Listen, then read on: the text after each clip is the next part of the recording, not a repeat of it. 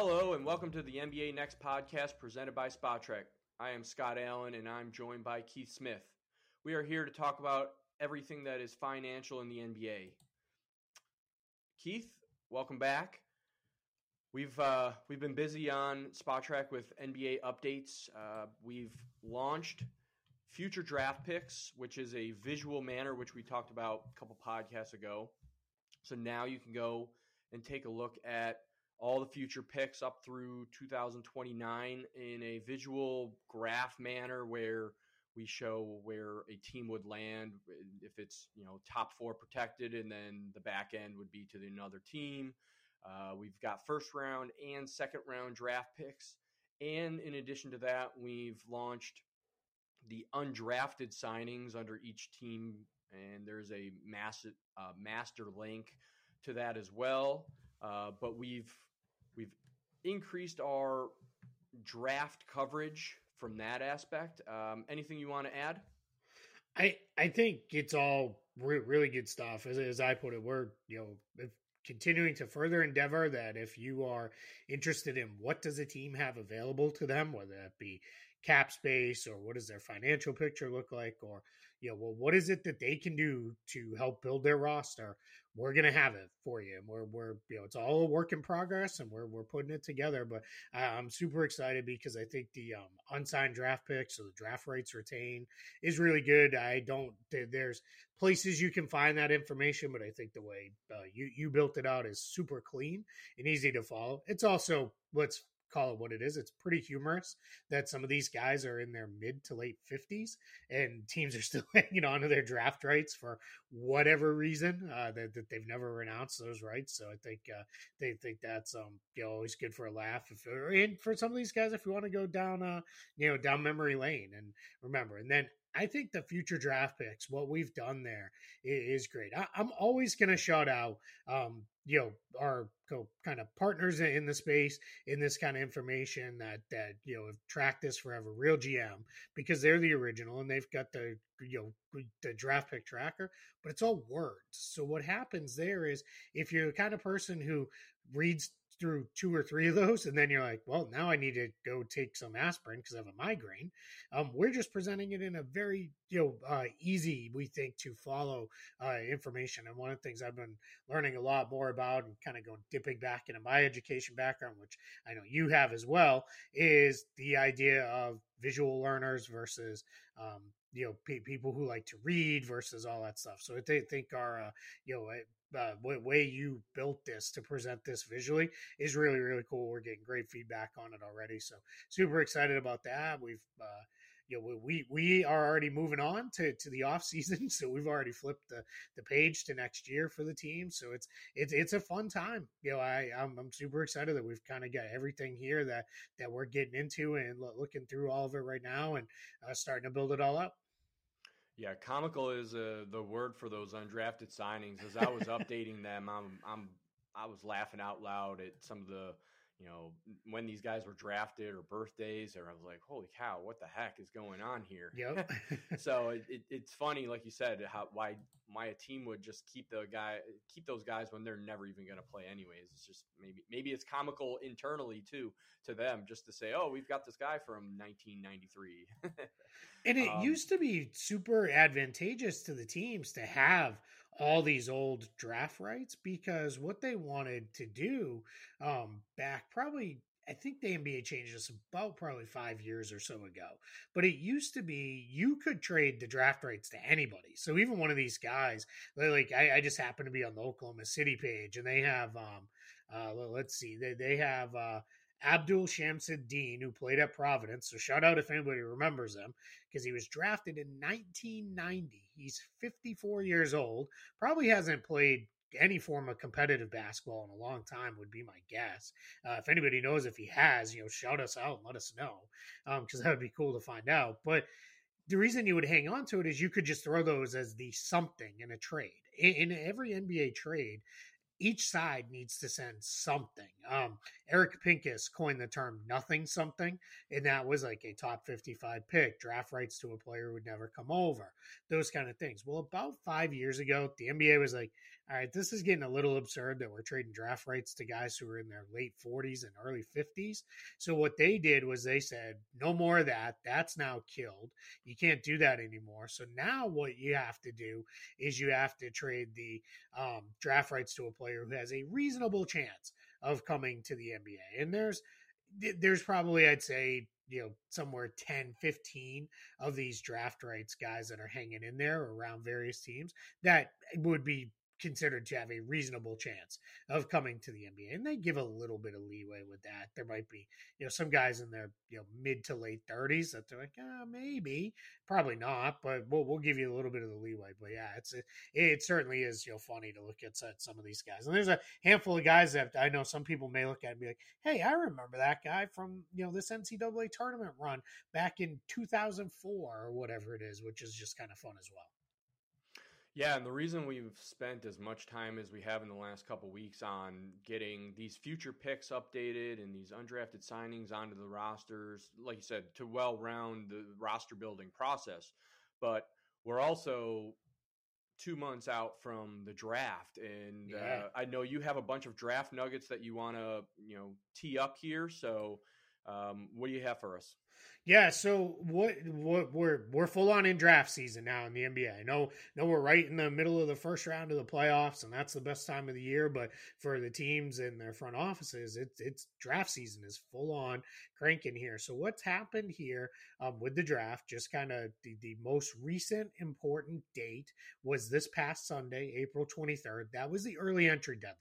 So anybody who wanted to enter the draft early, whether that be a uh, European player that's uh, under the age of 22 uh, this this calendar year, um, anybody who's 22 and over in Europe is automatically draft eligible. Um, or I shouldn't just say Europe, but overseas, uh, non non you know U.S. Uh, college player. Um, but anybody who's under had to um, declares an early entry candidate. Obviously, the big one that everybody's waiting on, and it did happen, was Victor Wembanyama. He declared and is eligible. Then you had the players who are um, college players here in the U.S. had in same deadline as everybody else to declare for the uh, NBA draft. And my guess is we're, we still don't have the final list because it usually takes a few days after before the NBA sends that out.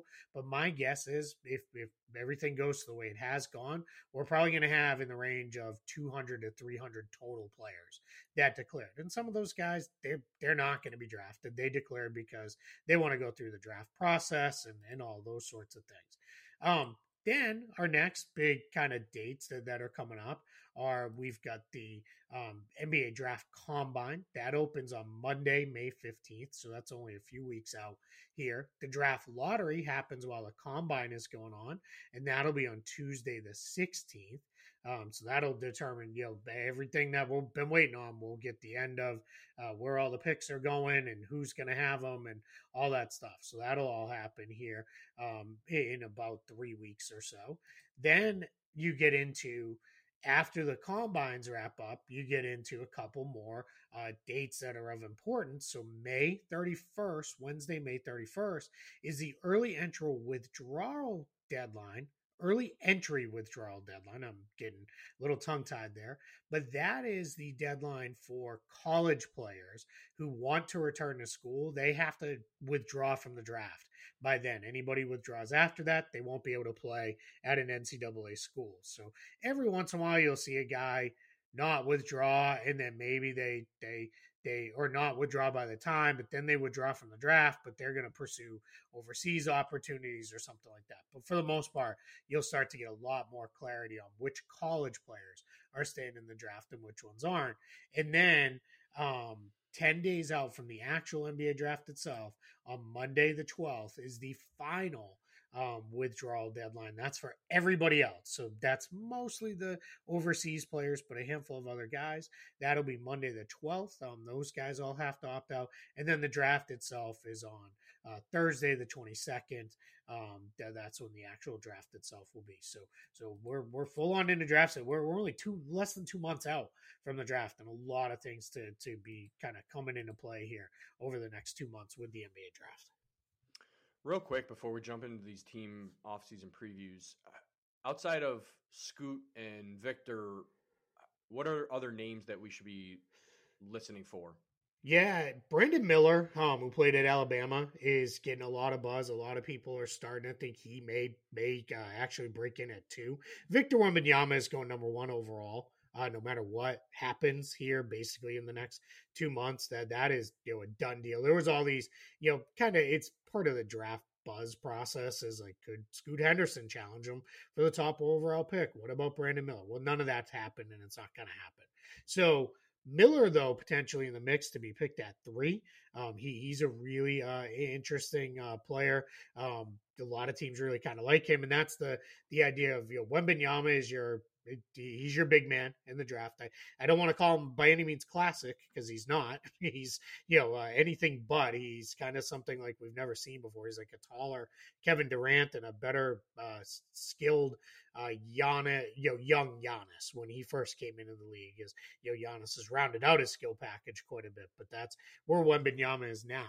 Then you've got uh, um, Miller kind of, or sorry, Scoot Henderson rather. He's the more classic point guard um, that you've you know kind of looked for over the years of can do a lot of things with the ball in his hands.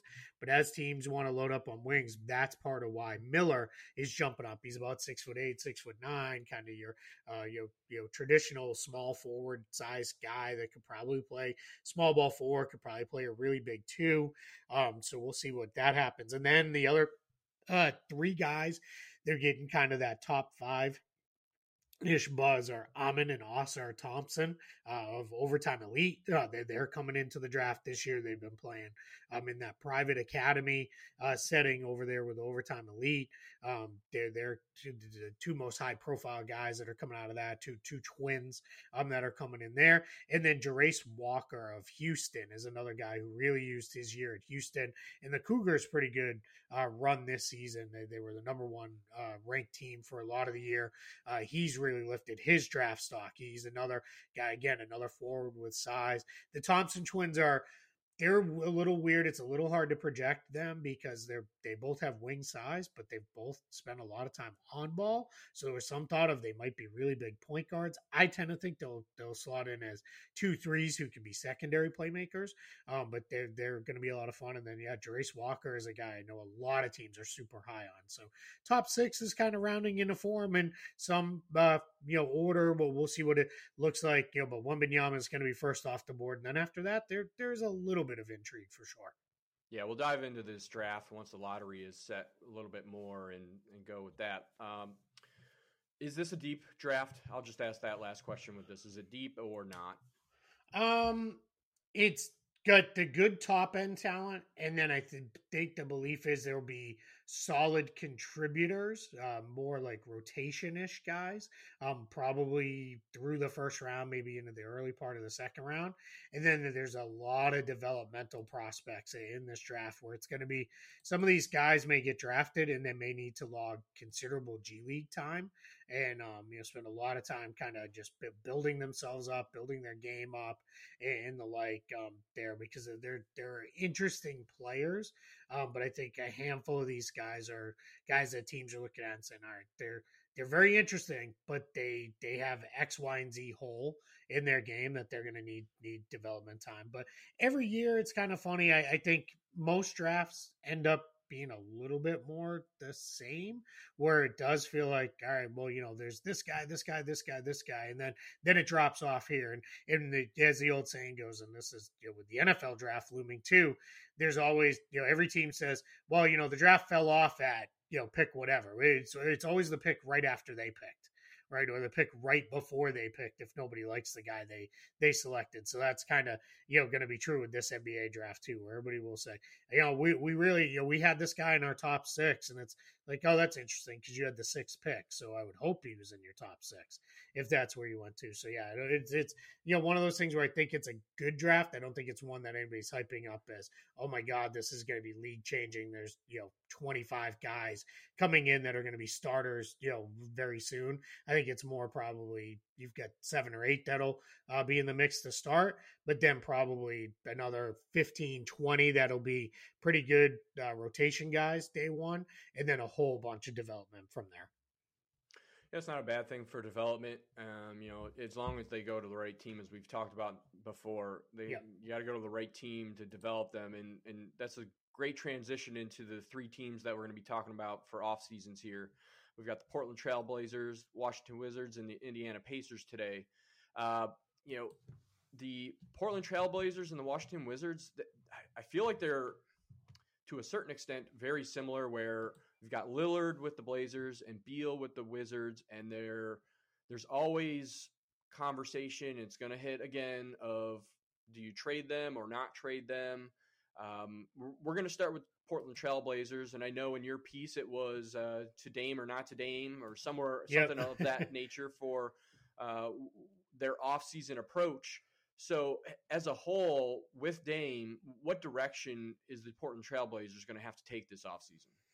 Yeah, it's it's really kind of fun with them that they could go a lot of different ways here. They could say, you know what, we're going young, we're going with the kids, and it's time to move Damian Lillard. It feels like every other year I've been like, that's not going to happen. They're they're going to keep him, and none of that is going to be the way this plays out. And then it's starting to feel like it's more in play than it ever has been in previous years. So I think what we're going to see here is Damian Lillard. He didn't give the Blazers a true ultimatum of we you must do this, um, but he basically said, "Hey, are we going to go young or are we going to get after it?" And to me, when that's your comment, that's either get get these kids out of here, trade the draft pick, let's move on, let's get you know veterans on this roster. I was great last year. Let's try to really you know push this thing and try to win you know games and try to be competitive. I think if you're Portland, though, what you have to look at now with Damian Lillard is this is a guy who is at the start of next season. He'll be 33. Yeah, you've got him locked up for you know four more years under contract, and including an extension that hasn't even started yet. That'll start in the 2025-26 season for 58.5 and 63.2 million.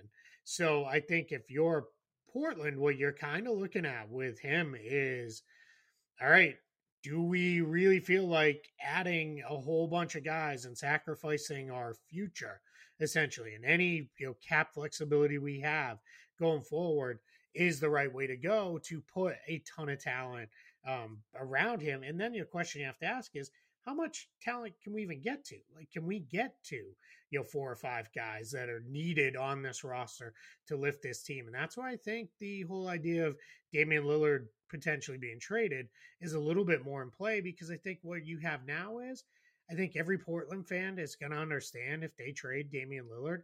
Hey, we we did our best. We we made our best run with this guy. It was you know a decade worth of basketball here of pretty good basketball, and it didn't work. And no hard feelings if we move on and we go. He doesn't have to actually demand a trade. We can just kind of you know let, it be what it is and and move on. So I'm really fascinated to see which direction they take. Yeah, this team has been a weird team for a couple years where they they've sort of been throwing darts at a wall and hope they stick with the trade. They really haven't hit on their draft for the most part. It just seems seems like this is a revolving team and the uh, revolving door for players on this team. And Lillard is going to be the next one to have to move. You know, it's they're at that point where you either have to rip off the band-aid or there is no other option because yep. it just feels like they're it, we have these high expectations that Lillard is going to help them get there and he's the ultimate loyalist with Portland saying I want to be here the long term however it's almost like it, it's getting to a point where he's hindering the growth of this roster and they just need to eh, rip it off and go a different direction. Yeah, that's definitely you know, one one way you can go, and it's kind of funny because I tend to lean a little bit towards if you're just stuck in the middle, yeah, let's let's go a different way, right? Tra- trade him for a massive return of young talent and draft picks, and let's you know really rebuild this thing around Anthony Simons, Shaedon Sharpe, and then whatever kids come out of that asset, all that you get. On the flip side, I can also see the idea of if we can add a couple players, why not us in the West? Like we we can the, the Kings are making a run. The you know Nuggets are good, but I don't think anybody fears them. There's no dynasty warriors hanging over things anymore. Of like, oh no, like nobody could ever possibly beat them. So what's the point?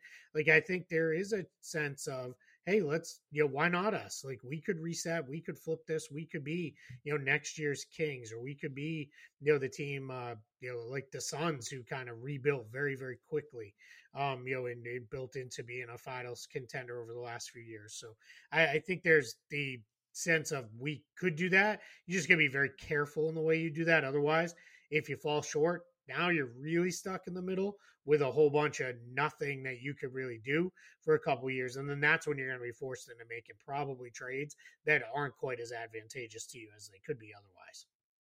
You know, when he signed that extension, I, I if I remember correctly in my mind, I was like, he's not going to be able to be traded with these salaries going higher and higher.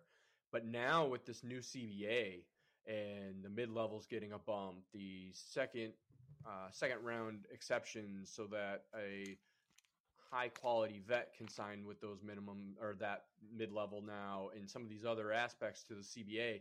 I think it is potentially more now that he could be traded even with these higher salaries. However, with that being said, I think you have to, if you're going to do the trade, you need to do it this year because at 45 6, it looks a lot easier than if you wait to 48, north of 48 yeah. and a half and 58 and a half. So um, if the year is to move Lillard, I think you have to do it now. Uh, that haul is going to be spectacular. I, I, mean, we've seen it in the past here. You know, the Rudy Gobert, which not looking so great now, but the haul that was there. Mm-hmm. So whatever team decides to go after Lillard, you know, you're going to have to have those assets for sure to to lock that up. Uh, and if I can, real quick too, yep. he. I know he played in 58 games this year. He had some legitimate injury issues early in the season. And I'm not going to say he wasn't dealing with some stuff last year because he clearly was, but I think when you get into to this with him, the thing is with Lillard, it was they shot him down because it was like we're just done. We're we're not trying to win anymore. We're going in a different direction. And he probably could have kept playing, but as you look at it, I, I know I just said he'll be 33 at start of next year, and I just went through. He did deal with some injuries, but this is what he put up 32.2 points per game, easily a career high. 4.8 rebounds, pretty good for a small guard. 7.3 assists.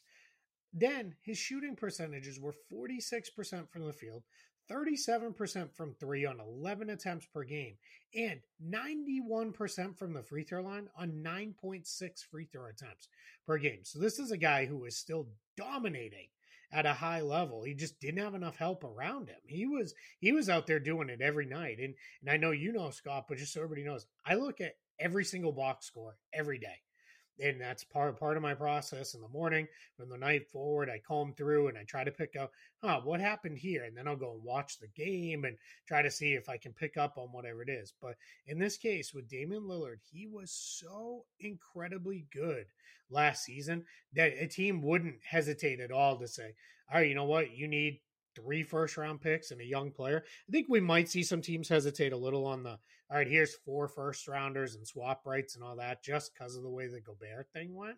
But I do think there's a chance where we we may see you know a team say, all right, you know what, let's go, let's let's let's do this, let's go get uh you know Damian Lillard and make it happen. So, with that being said, what areas of focus do the Portland Trailblazers need to to hone in on, whether it's in the draft or from a free agent standpoint? Yeah, so I'm going to focus this on the if they keep Damian Lillard because if they don't, the answers to those questions are very easy. It's just get young talent, right? It it doesn't it almost doesn't matter what position they play. Just bring kids in that that you can put on the floor and figure it out with. So if they keep Damian Lillard, they need to shore up their front court uh, quite a bit. They Jusuf Nurkic is still productive, still a solid player, but he's battled injury issues now uh, for several years running. Drew Eubanks is a nice backup player, but you got to get somebody else. Ideally, I'd like to see them get a four or five that could maybe play some minutes with Nurkic and play uh, behind him. You got to make a decision on Jerami Grant. Are you going to resign him and bring him back? He had a kind of return to form um, from his Denver days, where he was much more efficient. But that's because he wasn't carrying the offense and doing everything himself like he did in Detroit. But if you're looking at and saying, "All right, Jerami Grant, if he's our third best player, we're probably we're probably okay. If he's our fourth or fifth best player, we're probably really good." So that's where you want to go, but it's going to come with how much do we pay him. And then after that, it's just filling out your depth. Get, get a real backup point guard in there. They they kind of you know Lillard's going to play and play a lot. He's you're going to fill thirty plus minutes a night, but then you're going to get into you know what they do now is kind of they they they'll give it to Anthony Simons and let him kind of run the show a little bit when Lillard's not in the game, or they'll say, "All right, Jerami Grant, here's the ball for the next five minutes. You it's your show to run." So just fill out your depth, round it up, but really focus on that front court first. The only extension that the Trailblazers can even offer right now is to Jerami Grant through June 30th. That's not likely to happen, I assume.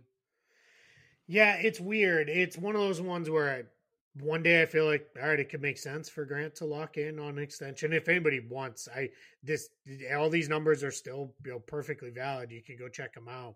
Um, over on Spotrac, I went in depth on Jerami Grant as part of our next contract series. But for him, it's one of those ones where I could see an extension maybe locking in, and I think what we're going to see is this is where the those kind of backroom conversations between Jerami Grant, his agent, and other teams are going to be really important because one of the cap space teams says, "Hey, you know what? We're willing to go 35 million plus for you." Then I think if you're Jerami Grant, you're like, "All right, I gotta I gotta take a look at that," because again, we talk about age. He just turned 29. Uh, you know, so he'll turn 30 in next season. So he's starting to get up there a little bit. Should still be fine through his next contract, I would assume.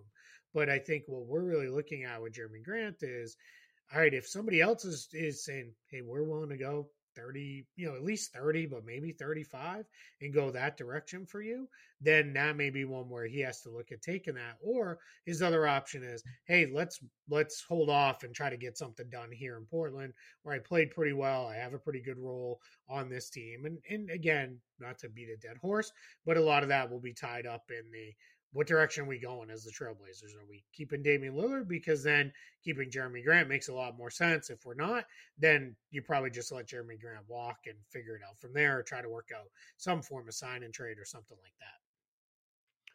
So, what about their other free agents that they have that they could resign or let walk? Uh, Reddish, Thybulle, Winslow. What are your thoughts on either of those three? Yeah, I think uh, Matisse Thybulle is the guy I'm most interested in there just because of the defensive ability. And he did shoot it better with the Trailblazers. So maybe I, you know, maybe he's starting to figure it out. Well, we'll see. I tend to think probably not. There's probably just small sample size noise there. But uh, his defensive ability is absolute. You know, he's, he, he could be a guy who, if he was able to play 32 to 35 minutes a night, he could be somebody who could be in the defensive player of the year conversation because he's that good on that end of the floor. Problem is, you can't play him that much because he can't shoot at all, and he's never really developed any kind of his game with the ball in his hands or anything like that. So, so that's a little bit of the challenge there. I'm not a Cam Reddish guy. I feel like Cam Reddish is the kind of guy who everybody keeps giving chances to because he's six foot eight and uh, pretty athletic and can you know run the floor and do all these kind of things. And maybe he's a late bloomer. He's going to be 24 at the start of next season, so maybe there's still you know something to come there with him. I'm just it's just it's never been put together, and he's been giving a given a ton of chances. So so I'm just not a big you know fan of his. Justice Winslow, move on. It's just it's never going to happen now. It's you know we're we're going into the his next year will be year nine. He's never been healthy.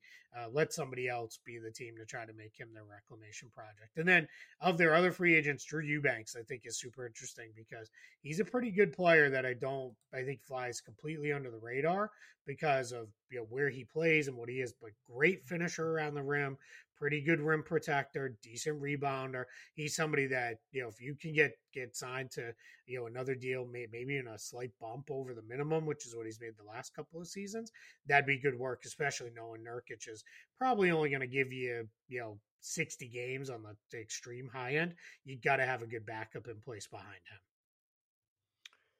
Is there let's let's for all intents and purposes say Lillard's on the roster. He's not traded in the offseason. So which free agent in the league do you think would fit well that Portland should target? Yeah, it's the challenge with them is they, they just don't it, it's they, they just they're stuck on the the mid level exception, and you know, pending what happens with Jerami Grant, it might even be the taxpayer mid level. So you're talking you know a five million dollar spending uh, you know, capital for them. So, you know, maybe if you could pick off a guy like uh, Trey Lyles from Sacramento, I think could be a good fit for them. He's somebody that you could, uh, you know, pop in there, play the four five uh, for you. I think he would fit nicely uh, within that group. Um, Georges Niang of the 76ers is another player who I think is kind of interesting uh, for them potentially if they wanted to go kind of hey let's see if we can rehab him and get his his value built back up you could go with like tj warren um, from from Phoenix because he'll be coming back available. But I think any of the guys who are real difference makers, I just don't think Portland will have the spending power to get involved with them. And then you start to get into, all right, well, it would have to be a sign and trade and all these things. And then the only other players I would say, you know, I, and I'm not going to list them all, but get one of the veteran backup point guards in there just so you have, have a little something in case Damian Lillard goes down or something like that. That's an actual point guard at the position. And that's probably something you can do on a minute deal. Anything else we need to know with Portland Trailblazers going into? I don't think so. I think we we hit it. Okay. All right, on to the Washington Wizards. Uh, again, like I teed up when we started, I feel like this roster is in a similar situation where Beal is always being talked about being in trade rumors. He's a, the, the ultimate loyalist to Washington, just like Lillard with the Portland Trailblazers there's pieces on this roster that you scratch your head with, and then other pieces that, you know, with the trade for Kuzma seem like to fit really well. Um, but overall, with the Washington Wizards, what direction should they be going in right now? This is really hard because I and I'm going to say this knowing this is probably not the direction they're going in, but I would tear this thing down. I it's just I, I think they're going to re-sign Kristaps Porzingis. I think they're going to make an effort to re-sign Kyle Kuzma. I think they're going to keep Bradley Beal, and it's just going to be more of the same. And it feels like the Wizards are destined forever to be somewhere between seven and twelve in the conference. Never really bad enough to get a great pick, but never really true contenders or anything like that. So I, I this one is really, really hard. But I, I would go completely in the other way. I would work with Bradley Beal because here's the thing with Bradley Beal Sounds great to say blow it up and trade Bradley Beal. Well, Bradley Beal has the only true negotiated no trade clause in the NBA.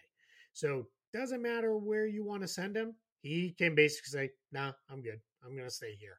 I don't want to go to Orlando. I don't want to go to Sacramento. I, I am good. I just want to stay here in Washington." Uh, or he can use that no trade clause as a, "All right, get me to destination team X." Otherwise, I'm going to exercise my no trade clause. And here's the thing I think that gets caught with no trade clauses is people think it's one time he can block a trade. He can, continue, can continue to say no until he's actually traded. Once he's traded, the no trade clause goes away, and that other team, you know, year two in, whatever, they could could flip him. But it's it's just really hard to see how they build a super functional, good team when Bradley Beal is owed nearly $208 million over the next four seasons and has complete control over you know what happens with him and you know where he is and everything else. So it's it's it's just re- really really tough. They've got they're sitting on some that that's you know the big biggest piece to work around. But Daniel Gafford, who was spent a lot of time out of the rotation, finally got back into the rotation late in the year. Um, he jumps up from 1.9 million to 12.4 million next year, and then all their first round picks, they're none of them are carrying huge salaries. But the problem is they've missed on almost all of them.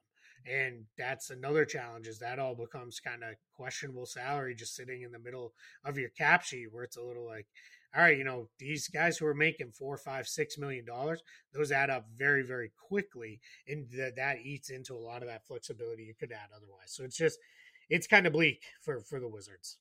Yeah, which is why the there is a new GM going to be coming into yep. that that team because you know when you you're drafting where you are and your draft picks are not hitting, that hurts your overall roster construction. So um, hopefully the new GM can come in and go a, a, different direction with their draft because I know it seems like the last two three years the Wizards would go off the bo- way off the board with their picks and we'd be scratching yeah. our head. Uh, what what are they doing?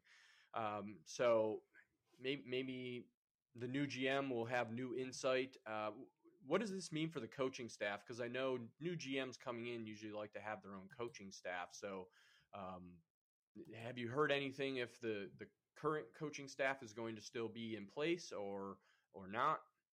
Yeah, everything they're saying is Wes Unseld Jr. and crew are going to get at least another year, and that was part of the uh, conditions of letting uh, Tommy Sheppard go. Is uh, Ted Leonsis, the the owner of the team, said we're we're sticking with with our you know coach. We're we're not going to move on. We feel like he did good work.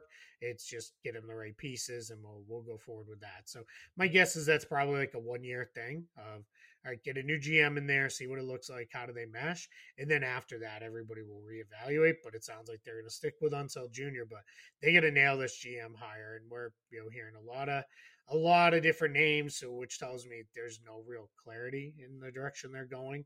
You know, because we're a couple of the guys we're hearing like they're going to make a run at Masai Ujiri. Well, Masai Ujiri has you know continually said no to everybody else, and has said no to much better situations than mm. than Washington. So I'm I'm just not sure that's going to be the direction that goes down. So I'm, I'm really curious to see you know who who they hire next, how they work it uh, forward from there, and you know how they build it all mentioned Porzingis and Kuzma. Porzingis, 36 million player option. Opt in, opt out.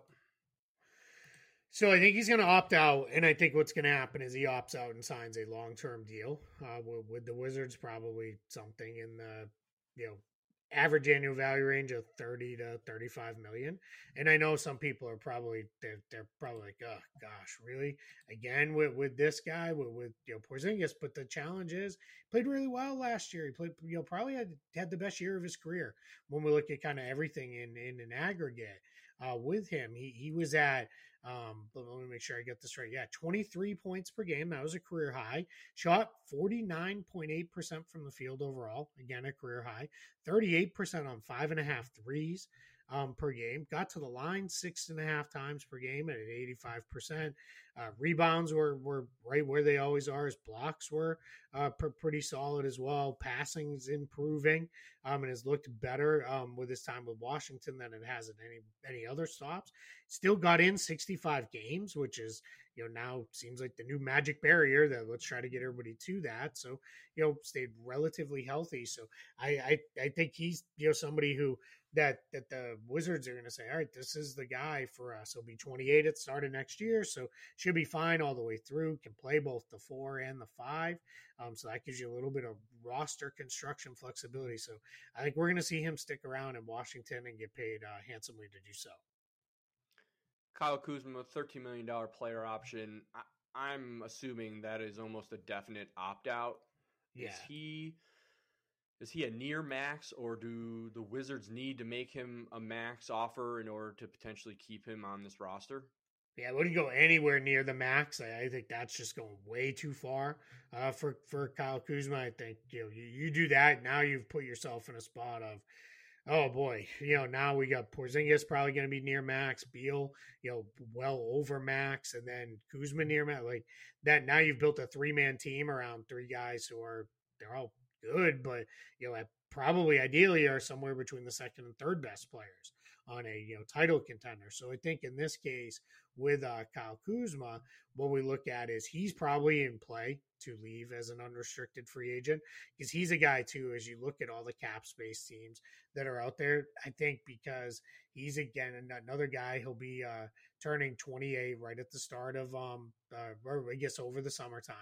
Um, so what you really can start to look at with Kyle Kuzma is you want to be in a spot where it is, all right, you know what? We're going into a um, uh, we're going into next season with if I'm a cap space team, I got this guy for his um, peak years of his career coming. He's a really good scorer. He can play on and off the ball. And if I'm Indiana, I could look at it and say, if I give him 25 million of our cap space, he could maybe lift us into really being a um, you know a tr- true contender here. Like I feel pretty good about that. You you could look at uh you know Detroit if they're really trying to lift themselves up, they could say, yeah, we need him as a scorer. Oklahoma City they don't have a ton of front court players. They could throw a bunch of cap space at him. So I think that that's the risk you run a little bit uh, if you're the Wizards of you know you might be caught up in a you know hey best you know offer wins here, or it may just be Kuzma says, you know what, I'm willing to go somewhere else where I'm not going to be third behind Porzingis and Beal, and I'm just moving on and just to take it off the table because people say, well, why not an extension? Even if the new extension rules were to be pushed in now, they're they're not good enough for Kyle Kuzma to sign an extension because he's coming off 13 million. He's probably going to make somewhere in the 20 to 25 million range, and that's you know that that's just where where it's going to be. Speaking of extensions, Avdija has a rookie extension. Monte Morris could potentially be extended. In, in theory, Porzingis could get an extension before June 30th if he opts out. Um, any of those potential extensions happening?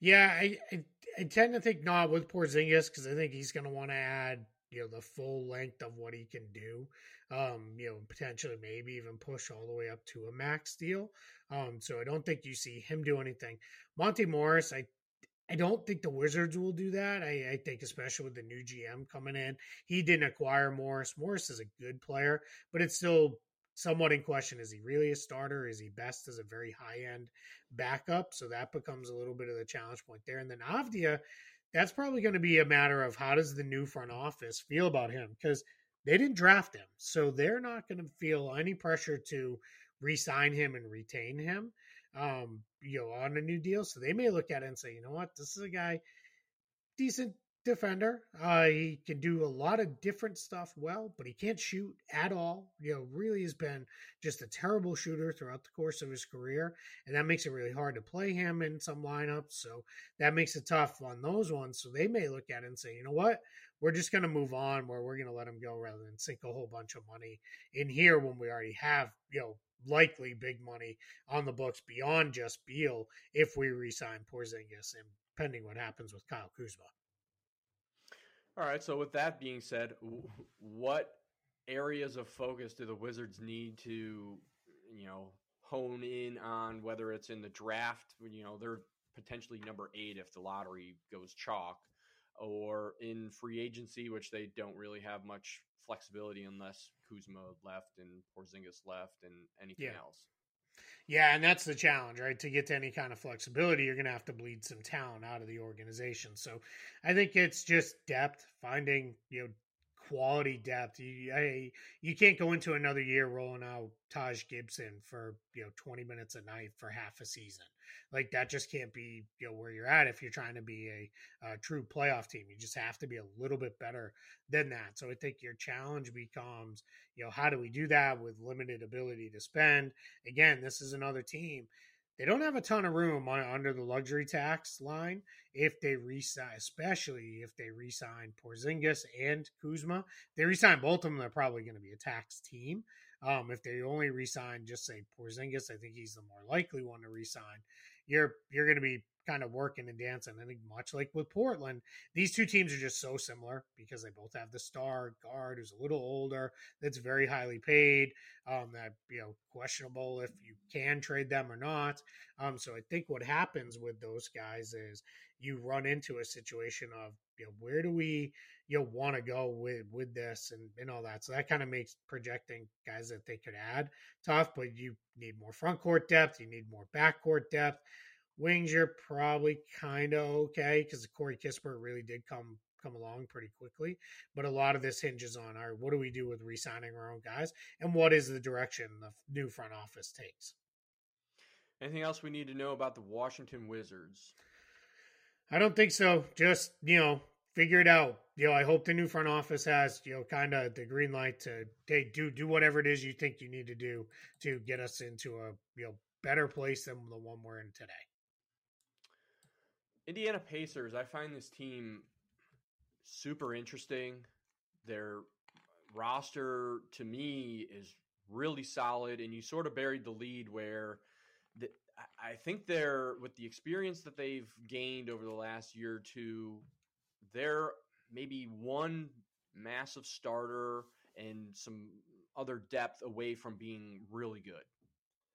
Yeah, completely agree with, with that. I, you know, it's Tyrese Haliburton is there. He's a star uh, player. You're you're good. You've got your star guy. You've got a bunch of good players around him. Miles Turner did that renegotiation and extension, um, which keeps him on the roster into, into next season. Which I had a very very fair uh, number at twenty point nine million dollars and then 19.9 million after and that was something that we uh, when we wrote about that on the site we kind of harped on of hey if you can get this done the right way you can be in a really really good place uh, with, with him with with the way you build this uh, you know the, this team out a ton of flexibility cap wise now good good players interesting players they need more talent though. And but the nice thing is they're coming into the summer with probably about 27 million or so to spend and that could potentially go up a little bit because i'm not looking at their roster and seeing like the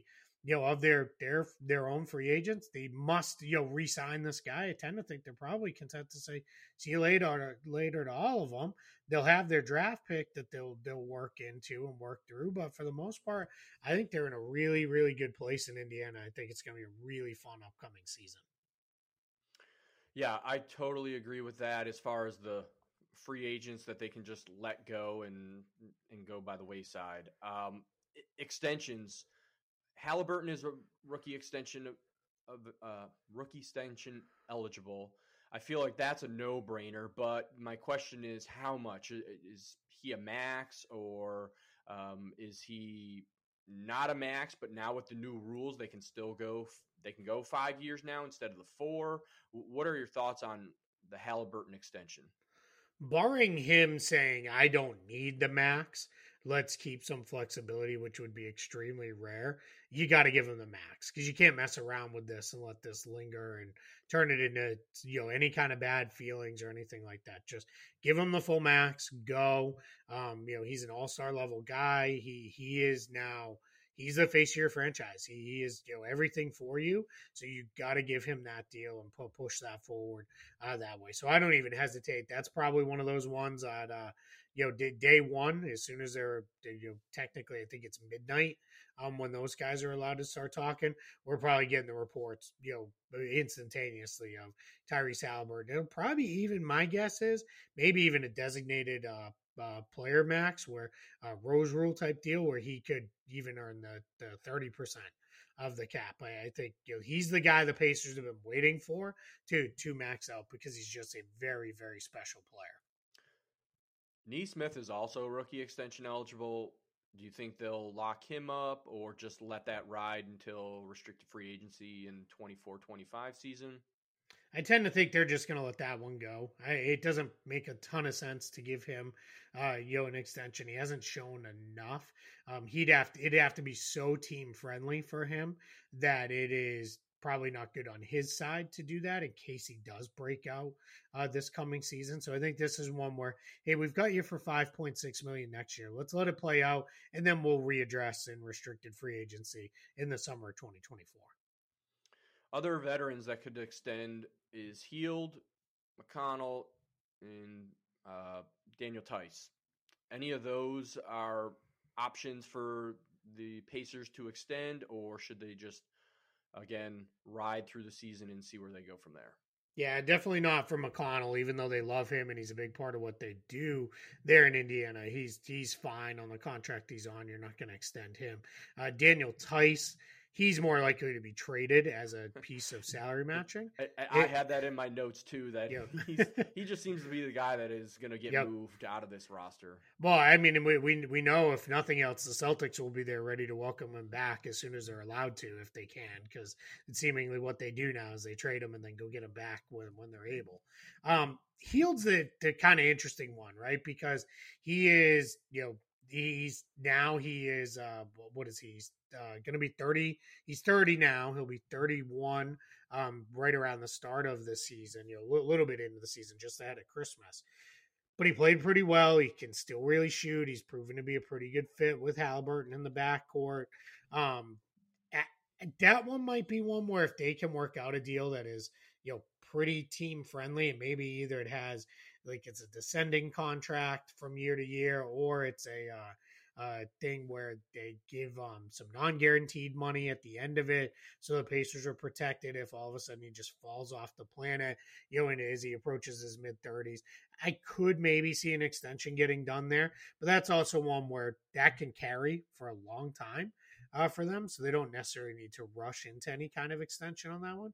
So they may say, "Hey, let's build out the rest of the roster, see what it kind of looks like, and then then, then we can always have those conversations in the next season." So what uh, their roster has what twelve players already guaranteed for this upcoming season. So what areas of need outside of what they already have do they need to focus on? Whether it be with their draft pick, wherever that ends up landing, and free agency. I mean, you already talked about Kyle Kuzma, but are there other areas that they should focus on?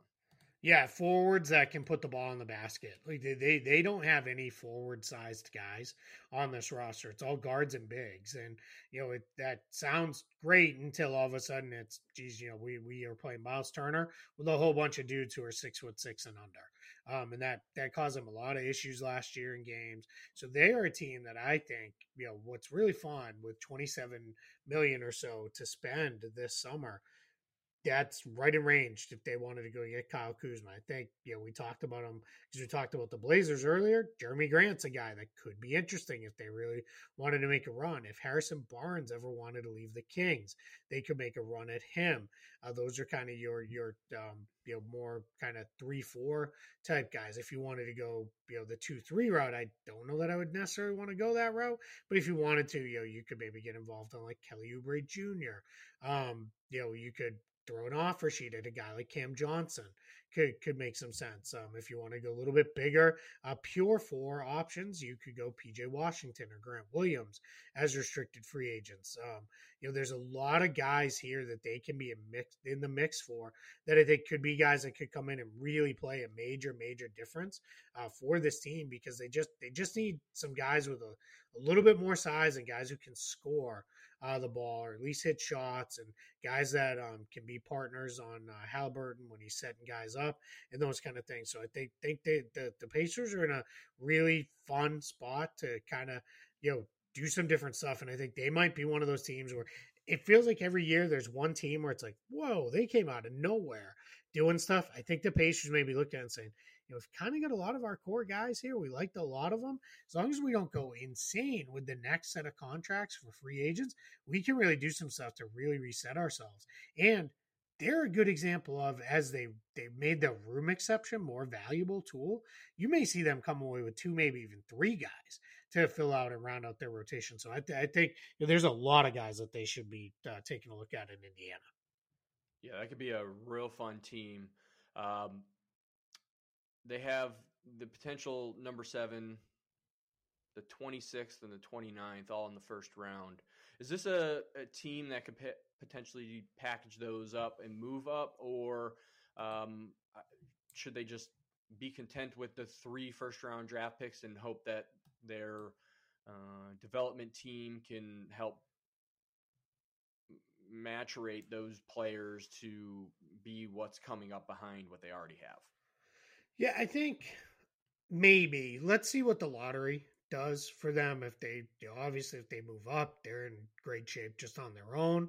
Um, but I tend to think what you're probably going to see is, depending that they don't move up, they probably keep the pick, draft somebody themselves. That they obviously have good faith in their ability to develop their own talent.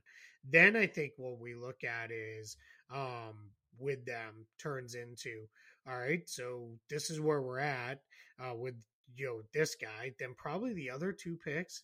Maybe one of them gets traded. That might be one more.